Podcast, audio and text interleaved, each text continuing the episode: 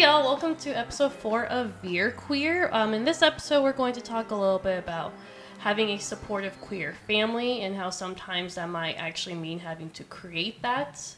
Uh, because maybe sometimes having that support network won't necessarily come from blood. Um, but before we get into that, I wanted to kind of put out a content warning for this episode just because we might talk about potentially having things like potentially suicide, depression, and even assault. And so we want to go ahead and put that out there that there are going to be some things that we will talk about on this episode that could be potentially triggering. Um, with that, I wanted to go ahead and bring in our guest Anna Garza. Hey, how are you doing? Hi, how are you? I'm good. How was your weekend? It was lazy. yeah, you said you played a show, right? I did Friday night at uh, the Continental Club. The con. Oh, that's in Midtown, right? I think so. Right. I think so. Yeah. Okay. Uh, so uh, Anna, uh, what are some things that you want to let our listeners know about you uh, before we s- kind of dive into this? Like, I know that you started Girls Rock Camp Houston, and also you're part of the um, Hatch Youth Program, and so you know, just taking on here. Yeah, well, I guess just to add on to um, Girls Rock Camp Houston and Hatch Youth, I'm also a founding member of a group called CHA, C H A A, which is a, a group of queer Asians. Um, and our mission is to find other queer Asians and provide a safe space and some visibility for APIs. I'm also a co founder of a feminist collective called Damn Girl, uh, D A M G X R L. Uh, and that group was founded because a lot of the women musicians and fans of music in our uh, subculture like pop, punk, that kind of thing were upset about a lot of the sexual harassment by some of the, you know, uh, more prominent member male members of our scene. Yeah, uh, so it sounds like you are kind of really involved in the uh, um, community here. Um, so what exactly is Cha? I've never heard of that. I, I've heard of Damn Girl, but not Cha. Um, so Cha is a group made up of um, four or five individuals with all different backgrounds, of ethnicities, like South Asians, uh, Chinese. I'm half Vietnamese.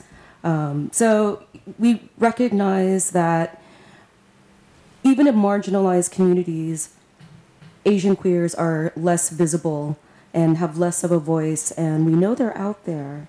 And so we just want to be able to connect um, also provide workshops and just having like mixers, you know, that sort of thing. Um, how recent or new is this group?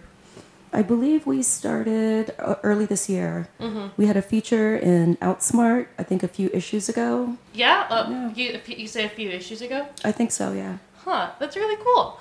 Um, so before we kind of get into the meat of everything, I want to play a little game with me, you, and Indisha Oh. about uh, this little game is going to be just a question. So, growing up, especially with the age of technology and television, we've all seen so many different shows and things and such like that. So, my question to you two is if you had to pick a fictional family that you wanted to be a part of, who would it be and why? I can start off if you want. So, do you guys remember the Proud Family? Yeah? Um, That was totally gonna be mine. yeah, I'm I, sorry. I know who is that. I'm so sorry. No, it's like I I really really love that family, especially the grandma, uh, because she was so like sassy and like just like just in your face and also just kind of like said it how it is. And that reminded me a little bit of my um, abuela. Well, I called her my mama um, because my grandmother was kind of like her, and so I guess like if I had to pick a family, it'd probably be her. And then also, I didn't really see a lot of like a, a lot of like black or brown families growing up either. So Um, for Anna, the Proud Family was a show on the Disney Channel. Um, it was amazing. It's really really cute, and Destiny's Child and Solange sings the theme song. so I Really? I should, Yeah. I should mention that. that. I'm 44 years old, so a lot of these shows are like way past my, way past my prime. wait, Yeah. like Beyonce totally and and Solange? No, you said Destiny's Child. Destiny's Child featuring Solange. They sing the theme song to the Proud Family. Wow. You're lying. You're I'm not I'm lying. gonna They used to look play, yeah, they used to play the commercial all the time of them like recording it in the studio. It was amazing. Yeah, it was my jam. Oh my god, I'm gonna look. will always be tied. I'm gonna look it up now. It's good. It's good. Well, what about you and Geisha? I know I kind of stole your thunder, so I'm sorry. Yeah, I was like gonna see the Proud Family just because like they were funny, but at the same time they still like focused on growth and they were really supportive Yeah. and like they had a lot of really great like heartfelt moments. Um, as a different one, I've been watching a lot of um, the Fosters. I don't know if I want to be a part of their family, but I think I would want a family like that in the future. It's like this mixed family with a lot of like adopted kids and um, there's two moms. One's a cop, the other one's like a principal at a school. Mm-hmm. It's really really cute. Also, I love the Belchers from Bob's Burgers. Yes. Do you watch that, Anna? No. No. No, No. Oh, okay. Well, then, what family would you pick? So this is going to show my age. So growing up, like I really identified with the show Good Times. I don't know if anyone remembers Good Times, but the Evans family I kind of felt was a little bit more identical to mine because we grew up very working class mm-hmm. and poor with a my you know immigrant mother. So I really identified with that, and I just love the fact that they have a strong family unit with a father and a mother and values and all that sort of stuff. Mm-hmm. I never watched that. my mom had good times on VHS. Really? Yeah, it was cool. Did, so, did, so you watch a few episodes? Mm-hmm. I didn't. I don't know what that is at all. Dynamite. good shit. Yeah, so it, like going on with this idea about like having a strong support family network, like you just said about um, the family that you want to be a part of, Anna. Um, I know that when I volunteered at the Montrose Center, that there is a really great program called the Hatch program. Um, but before we get into that, I wanted to ask you: Can you tell our listeners who may not be from Houston what is the Montrose Center and what should they know about it? So the Montrose Center is an LGBT. Um, it's an like all-inclusive LGBT center, which provides uh, counseling services, um, recovery services, youth services, senior services, um, HIV. So it's basically like a one-stop shop for LGBT needs.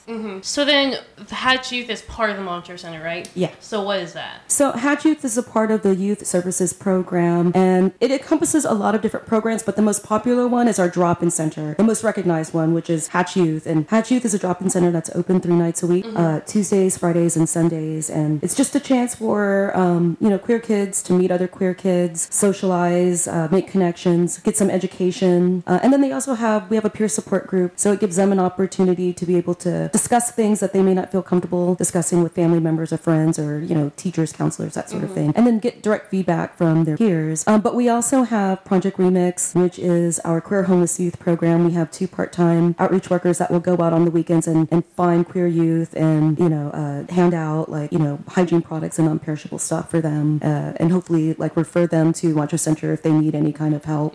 Uh, we just started a rapid rehousing program for young people ages 18 to 24, which is basically uh, if they're homeless, uh, and the uh, literal definition of homeless, like they have to be on the street. We can help them find housing and get them set up with, you know, teaching them life skills and, and how to manage to live independently. We have another program called Safe Zones, which is the peer support group portion of Hatch Youth, but we go out into schools. And the only difference is that we have the therapists from the Montrose Center who will go out and facilitate these groups. Um, and then, of course, we have our prom every year. Uh, for the past two years, it's been at uh, Numbers Nightclub, and it's free for any youth ages 13 to 20. We walk in the Pride Parade. We also have Phoenix Youth, which is a new program that we started last year. Um, we are about to launch another program, hopefully by the end of this year, called Hatch Youth Junior, which is for youth 12 and under, because we're getting a lot of requests for services for youth since they're coming out younger and younger, and nothing really exists for youth under 12. So we recognize a need for that. Mm-hmm. That's really cool. Yeah. Yeah, I'm kind of like amazed a little bit. I'm, I'm starstruck a little bit. Um, I remember volunteering at the Hatch prom. I think it was last year. It was at the first year at Numbers. I, Yeah. I remember I volunteered. It, it was the first year at Numbers, and I almost cried watching the little queer babies like dance with each other. And I was like, I can't handle this. My shitty queer heart is crying at this right now.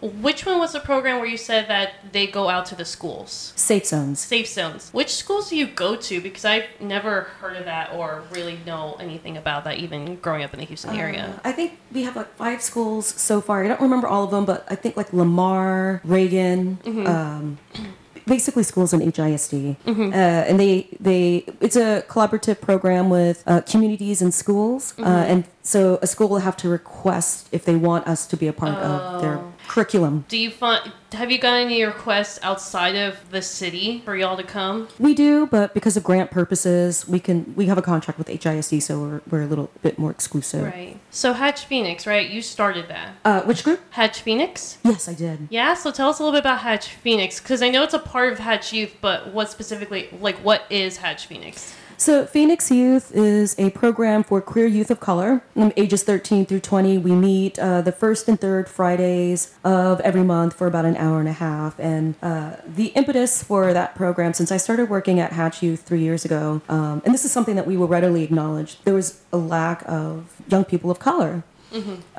Well, it's like we're all here, but it's Yeah. like w- like what is out there for you for queer you- youth of color? Like what services are out there for them? You know? Right. And so one of the I think one of the the challenges that we face at Hatch Youth is that for me, and this is just like anecdotal, but I feel like the queer youth of color don't see the representation of themselves. We have a predominantly white uh, participation group whose interests are different. They have different culture, different lifestyle. So I think a lot of our youth of color who who do return have more interests with the group that particular group because we see youth of color they'll come and then we won't see them again. And that really concerns me because uh, working with queer youth of color is a passion of mine and if no one they need to know that people care about them.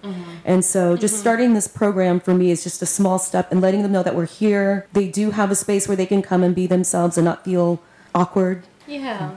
Um, that's really nice. I definitely wish I had something like that growing up because uh, I definitely agree. Like whenever it comes to different things in the community, even now as an adult, I still get that. Like it'll be, I feel kind of unrepresented and kind of out of place, even if it's a safe space, even if it's a place that everyone's welcome. But it's like when I only see one type of people there, I'm like.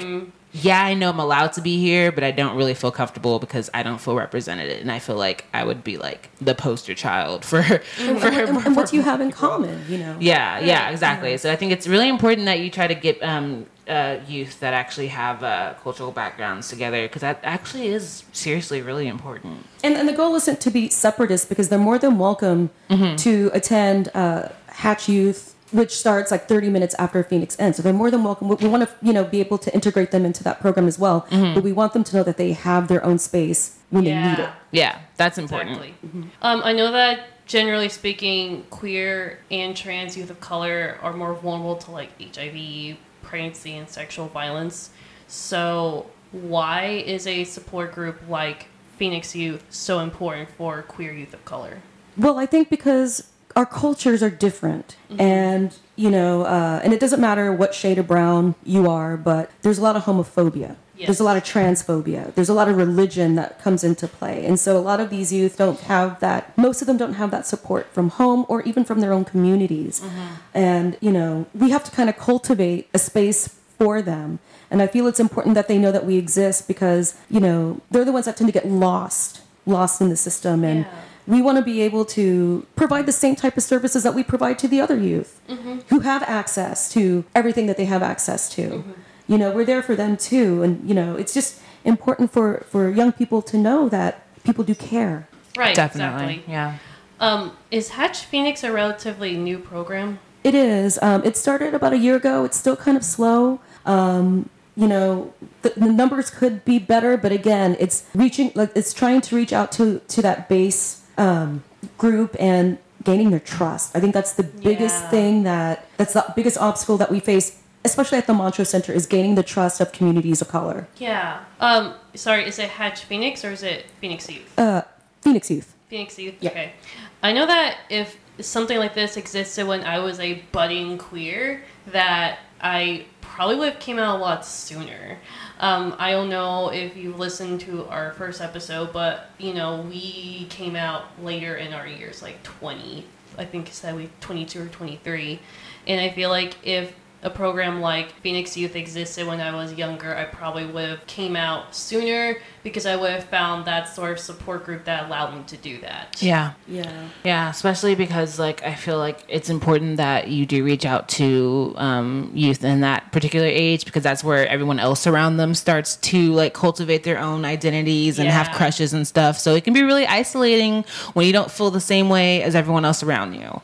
So I think the work that you're doing is incredibly important and will really help a lot of uh, gabies. right. Especially because it's definitely a cultural thing. Like, Yeah. for me, being a queer brown woman is different from person who is, you know, white and queer, right? Mm-hmm. Like, I don't think that uh, like like like my white friends who are queer will understand me in the point of like you know we're both queer, but they won't understand how there's a cultural aspect that comes with it when you're queer. Like Oh, there's yeah. like intense homophobia in black and brown communities Yep. and it's like I know that if if I had a support group that like shared that with me, I would have felt way more comfortable being out. Yeah. and proud. Yeah, it's hard to find people that are um, just openly accepted when you're in your own communities. I remember, I would remember being in church um, when I was younger, and this was before I even knew I was queer. And they would just talk about like homophobic stuff and everything else, and I would just feel like everyone was looking at me, and they weren't. I just Right. felt guilty, and I was just like, I guess if I ever felt this way, I could never say anything to anyone. At least no one in the church, and at least no one that's beside me, not my family, that agrees with what this person's saying, Right. because I feel like it's super isolating and it's super awful, and it's definitely in the community. Uh, I wasn't the first person in my family to come out, but um, whenever uh, someone else in my family came out before me, it was really, really harsh because I heard how everyone uh, felt about them, and then I was like, Yeah. "Well, shit, I can never say shit about me then." Right. And you know, I would get really upset and like really um, passive aggressive whenever they would bring the top, the topic up because even though they were talking about someone else, I also felt like they were. That's what the same thing they would say about me. Yeah. And I would get up in arms. I would just throw a fit. I would leave the room, and they're just like, "What's wrong with her? She was a boyfriend." And I'm like What's like, your problem? "I don't want it though." But see that that's but that's exactly it. It's that stigma that prevents youth from coming out, yeah. which leads to depression, which leads to suicidal ideation, which leads to engaging in risky behaviors like unsafe sex and drugs and Right. you know um, Check, check, check. That was that was my youth. that that that you know keeps uh, our brown men um, on the down low. And Yeah. when there's that stigma, they won't get tested for HIV or Right. wear condoms. Yeah, and that's not to say that homophobia happens in you know your like our queer white friends. Like that's not to say that doesn't happen, but I feel like it's way more intense in black and brown communities. It's more collective. I feel Yeah. like mm-hmm. it's not just from that one person that drinks too much beer at, at the function. it's the whole family talking shit about like the community, and it's awful. right. And so so you've worked both with Hatch Youth and then Phoenix Youth, right? Right. So what are the differences between the two groups that you've seen besides cultural? I'm just curious about that. I'm gonna, I'm gonna try to explain this in a way that won't like incriminate our program, but again, Right. we, we acknowledge that there are some serious issues that we've had with the Hatch Youth program. Uh, mainly, it was run by white people, Right. You know, so up until recently, when people started to become woke, they didn't really care about why we're not reaching youth of color, or what are their interests, or what can we do to to engage them. That wasn't a priority, but now it is. Uh, so the, the differences that I see, so a lot of our youth, because we are a drop-in center, it's self-selective. They come because either they've Googled us or their therapist or school counselor recommended them to us. So we have youth who come who already have some sort of support. Okay. Um, and they have one less obstacle, meaning their parents can drop them off. Um, so I would say that's the biggest thing. uh, but between the two. Yeah. Um, so when did you realize that Hatch Phoenix, not Hatch Phoenix, Phoenix Youth needed to happen? I mean, I know that it's it's a, like a service that probably need to have happened like forever ago, or that we've always need to happen. But when when was the moment that you said, okay, I'm gonna, I'm gonna start this program? I think six months into uh, working there, I just I just saw the uh, discrepancy, and uh, felt like something needed to be done. And thankfully, I I had the support of of management to let me do this program. Now, granted, we only have an hour and a half compared to the three hours that we have with Hatch, but you know. If the if Phoenix Youth if we can you know pick up the attendance numbers and grow, hopefully they'll give us more time. Um, what r- resources would you look into recommending for queer use of color to look into in case uh, they're displaced or kicked out or anything? Like, do you have any resources? Well, uh, Hatch Youth would be one of them. I mean, Mm-hmm. it, it will give them like some respite if they're like on the street or they just need a break. You know, they can grab a, a drink or a snack or Mm-hmm. get some hygiene products or something. But I mean, there's other great organizations like Montrose Grace Place and Pink Giraffe House. Um, Tony's Place, I believe, is now a part of the Salvation Army, their YARC program. Nice, nice. Have you lived in Houston your whole life? Basically, Where are you from? I'm uh. I'm from Victoria, Texas. That's where my family's from. Yay. Yeah. V Town. Um, yeah, just because like I was, I was just curious because it just seems like we there's so much that you're doing here in Houston, and that's why I'm incredibly proud to be from Houston because of people like you that go into the community and like really make shit happen, basically. Um, also, I think I read somewhere that Houston has like one of the largest like trans communities in the U.S. Am I am I wrong on that? Like, do you know about anything about that? I would say it's probably true because the demographics of our Hatch Youth program, they're predominantly we trans and non-binary youth now. The cis LGBs um, are outnumbered, really. Oh, in, in, in the in the Hatch In our. Hatch program, yeah. So there's a lot more representation and visibility of trans and non-binary youth. So I, I tend to agree that there probably uh, there's a high higher percentage in Right. Houston. Right. And it, it makes me really glad that there are people like you who end up staying because I know that there's people who like leave Houston because it's not necessarily queer enough for them or something like that. So Or they want to move somewhere where they already there's already like a, an activist base where they feel like they can just integrate into a community instead of planting the seeds and cultivating it and doing something here. They're just going somewhere where there's already change happening. Mm-hmm. You know, so I'd rather stay here and make the city what I want it to be instead of moving somewhere where I know it's already what it is and what can I contribute to that. Mm-hmm. You know. so you self-identify as queer, right? Yeah. Would a program like like Phoenix Youth have benefited you as a growing queer person? Well, what's interesting is that when I was a teenager, I went to Hatch Youth. Um, so um, I would say definitely yes, because from attending Hatch, I'm, I'm still friends with, best friends with people I met at the program 25 years later. oh, Nice. So it, it definitely fostered that, you know, family, Mm-hmm. that alternative family. And we're still all great friends to this day. wait, how long has Hatch Youth been around? 30 years? I didn't know Wow, that. I had no idea. I did not know that at all. No. Oh. How long has the Montrose Center been around? Oh, that I don't know. Uh, Hatch Youth was uh, an independent program. It was like an all volunteer run program before uh, it was uh, integrated into the Montrose Center uh, uh, programs. So, why do you think that queer youth of color are more likely to be vulnerable in unfortunate situations like homelessness and sexual assault? Like, I know that part of it has to be that they have to deal with like this like double discrimination of like not only are they, you know, POC, but also they're queer. So I don't know if really any of that plays into it, but why do you think so? Oh, but then you're also forgetting that there's also the racism that they Yes. have to, you know, that they endure not only from straight America, but from Yeah. queer America too. Mm-hmm. So it's Yeah. like layers of an onion. There's just so many more obstacles and challenges that queer youth of color have to face as opposed to, you know, white queer youth. Mm-hmm. yeah, like I feel like I was just having this conversation with someone earlier that, and I'm not trying to segregate any groups at all, but I feel like, especially like white gays, I'm using the word gay as like, you know, like lesbian, gay, like whatever, whatever, just white queers kind of are colorblind sometimes. Like they don't understand that it's like things happen like within like the black and brown community that they think that they're like woke or that they I don't know I don't know what I'm trying to say here but I'm basically like trying to go off like what you I, i'll give an example. So, like when marriage equality became legal, I had a lot of Yes. older white male friends who were crying, saying, "Thank God I'm no longer a second class citizen." And I'm thinking, if this is the, the worst problems that you that you face, like imagine being in our shoes.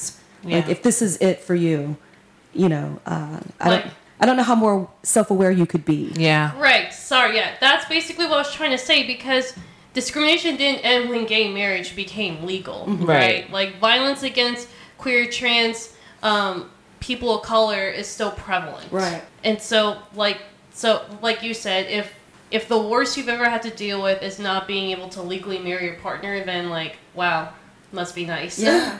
yeah. Phoenix Youth is specifically sorry, not Phoenix Youth. Since Hatch attached to the program itself is specifically for youth. What kind of advice would you give for people who are coming out a little bit later in their years? Or like how would they try to form that support group for them? Well, at Hatch, as a rule, we don't encourage youth to come out.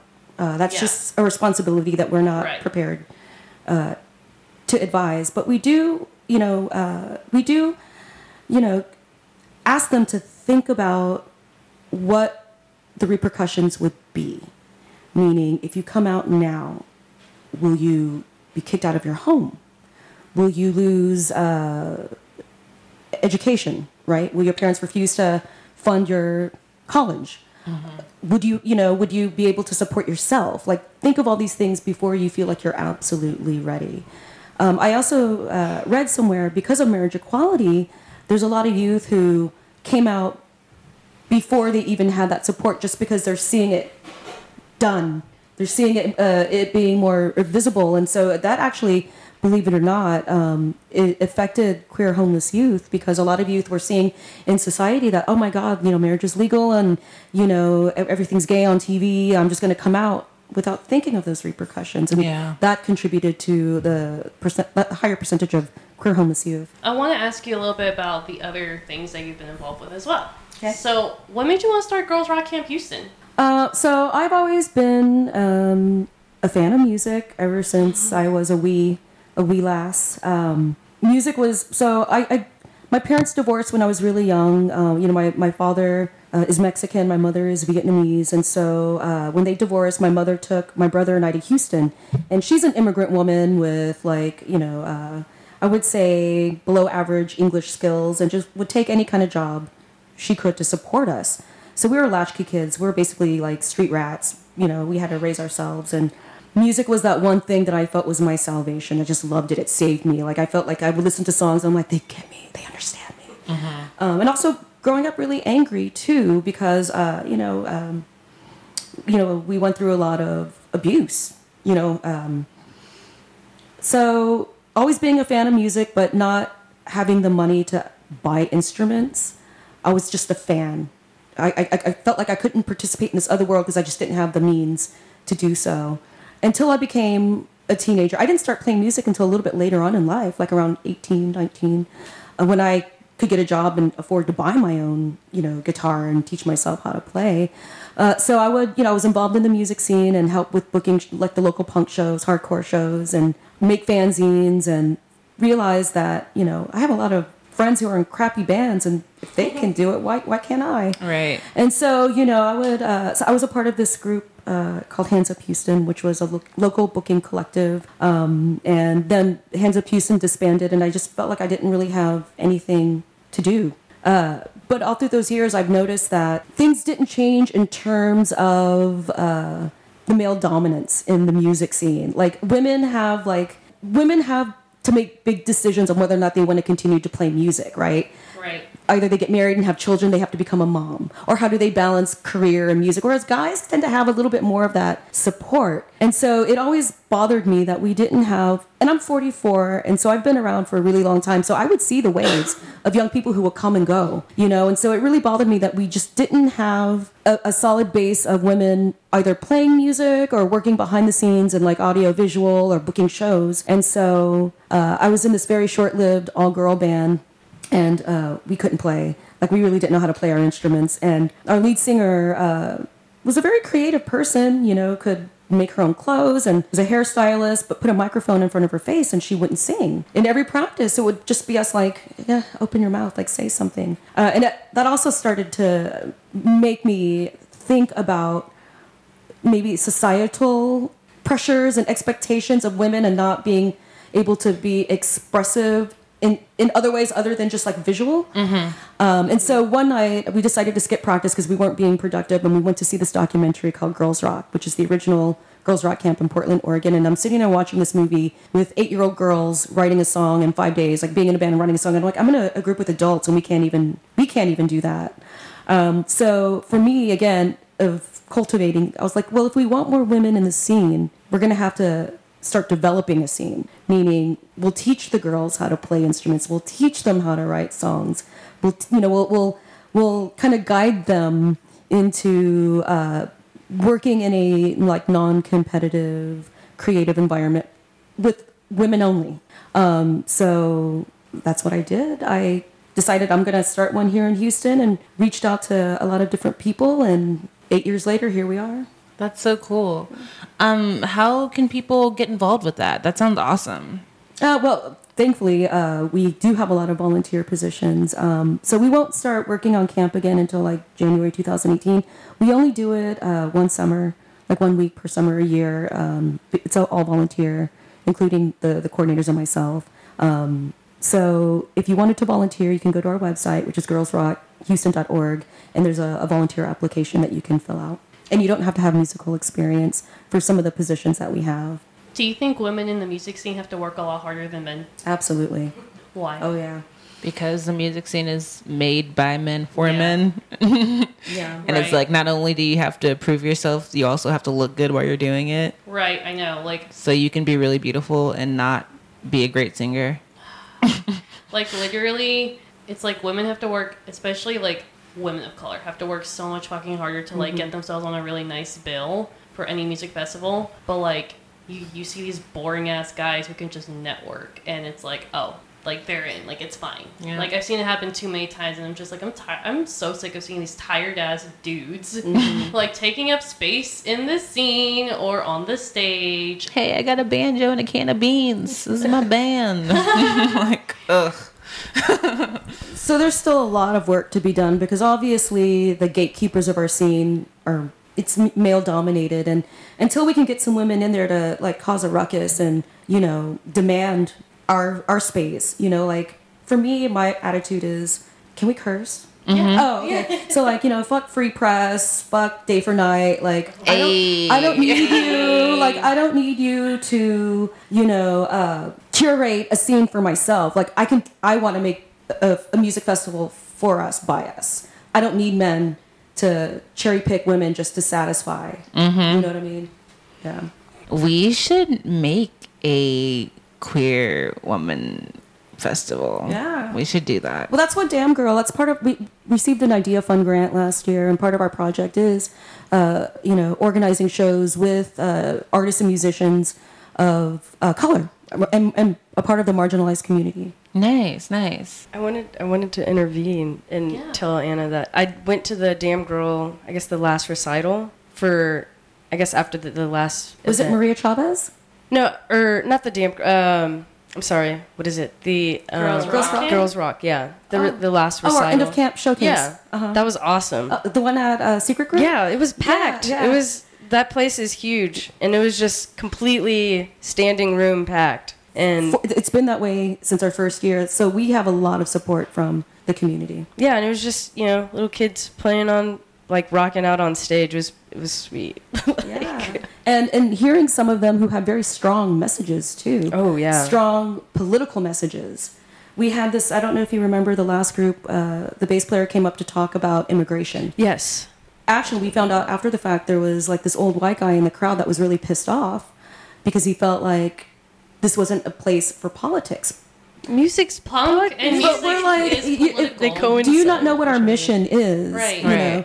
Uh, so, and that affects the youth more than anyone else Right. because he's is- gonna die soon and they have to live with that. Yeah. So uh, yeah, I would love hearing kids talk about stuff like that. M- music is political, and I don't think a lot of people realize that. Like, yeah, like you can listen to like Justin Bieber on the radio and feel great, but at the end of the day, like music, especially punk, is fucking political. Oh yeah, absolutely. Yeah, it has been like Yeah. riot, you know, Right. right, right, pussy, all those, all Yeah. those bands. Pussy Riot. Pussy Riot. Yeah. Yeah. I'm young. I don't.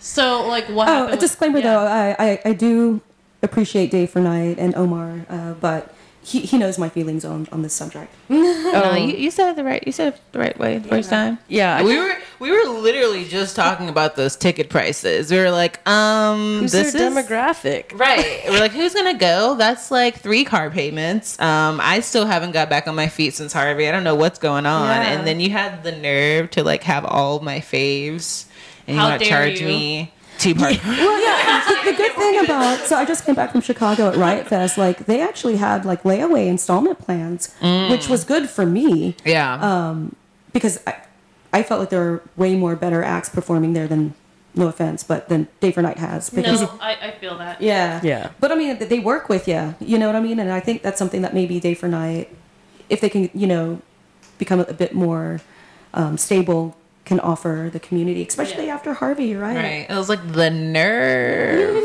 The nerve. I almost want to go. I am almost trying to like decide between Day for Night or Sound on Sound Fest, and I think the line the gigs for Sound on Sound are way better. Oh yeah, yeah. That lineup is super strong. Yeah. Mhm. Have you seen it? No, I haven't.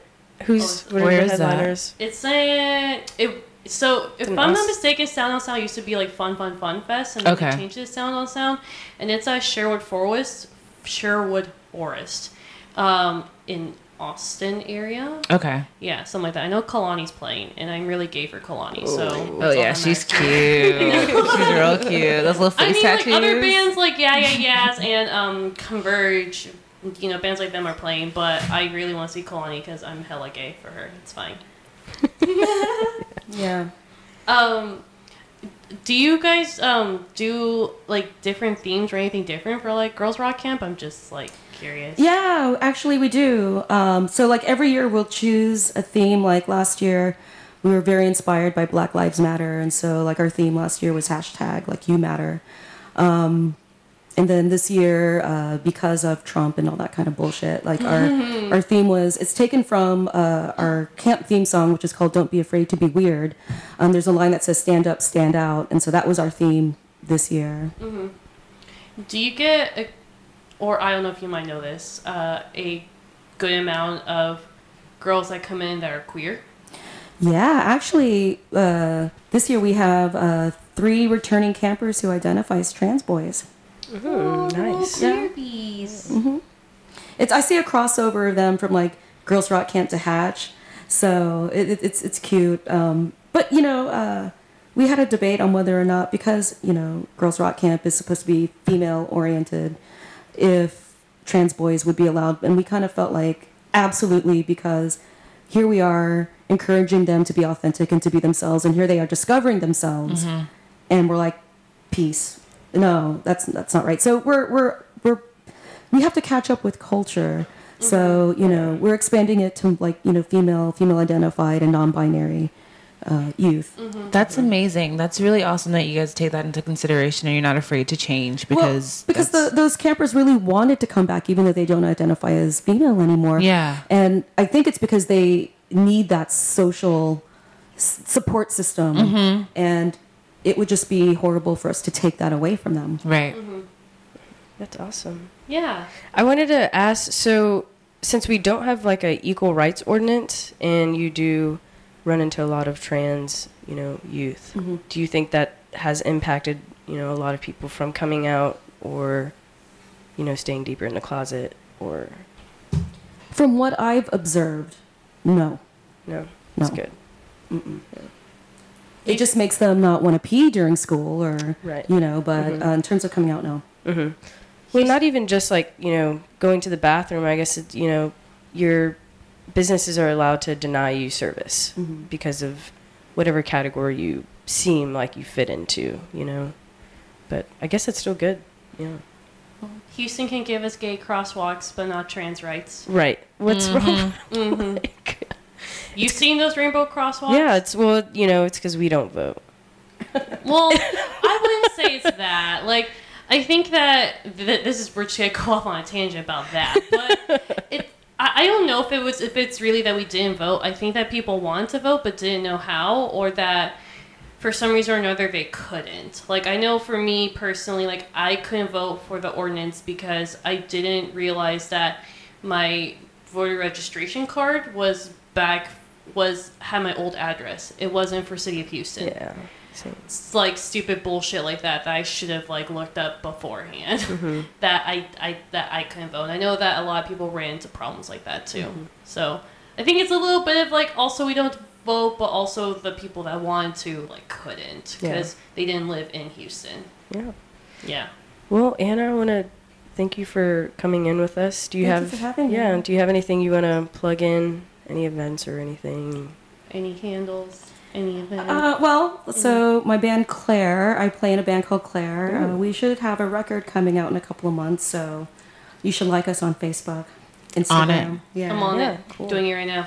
Yeah, we're an all girl band. If that makes any difference to anybody. It does. I'm in. I'm in. yeah, so thank you guys for um, listening to us. Uh, th- this has been Veer Queer. I'm B. This was Anna, and there's a beautiful Indisha sitting across from me. I'm right over here. Can you see me? Yeah, I can. um, thank you guys again for coming on to and listening to us. Uh, don't forget to like us at Veer Queer Podcast. Uh, subscribe to us on iTunes, and please like and share our page and our episodes. And again, uh, we will see you in the next episode. Thanks. Bye. Bye.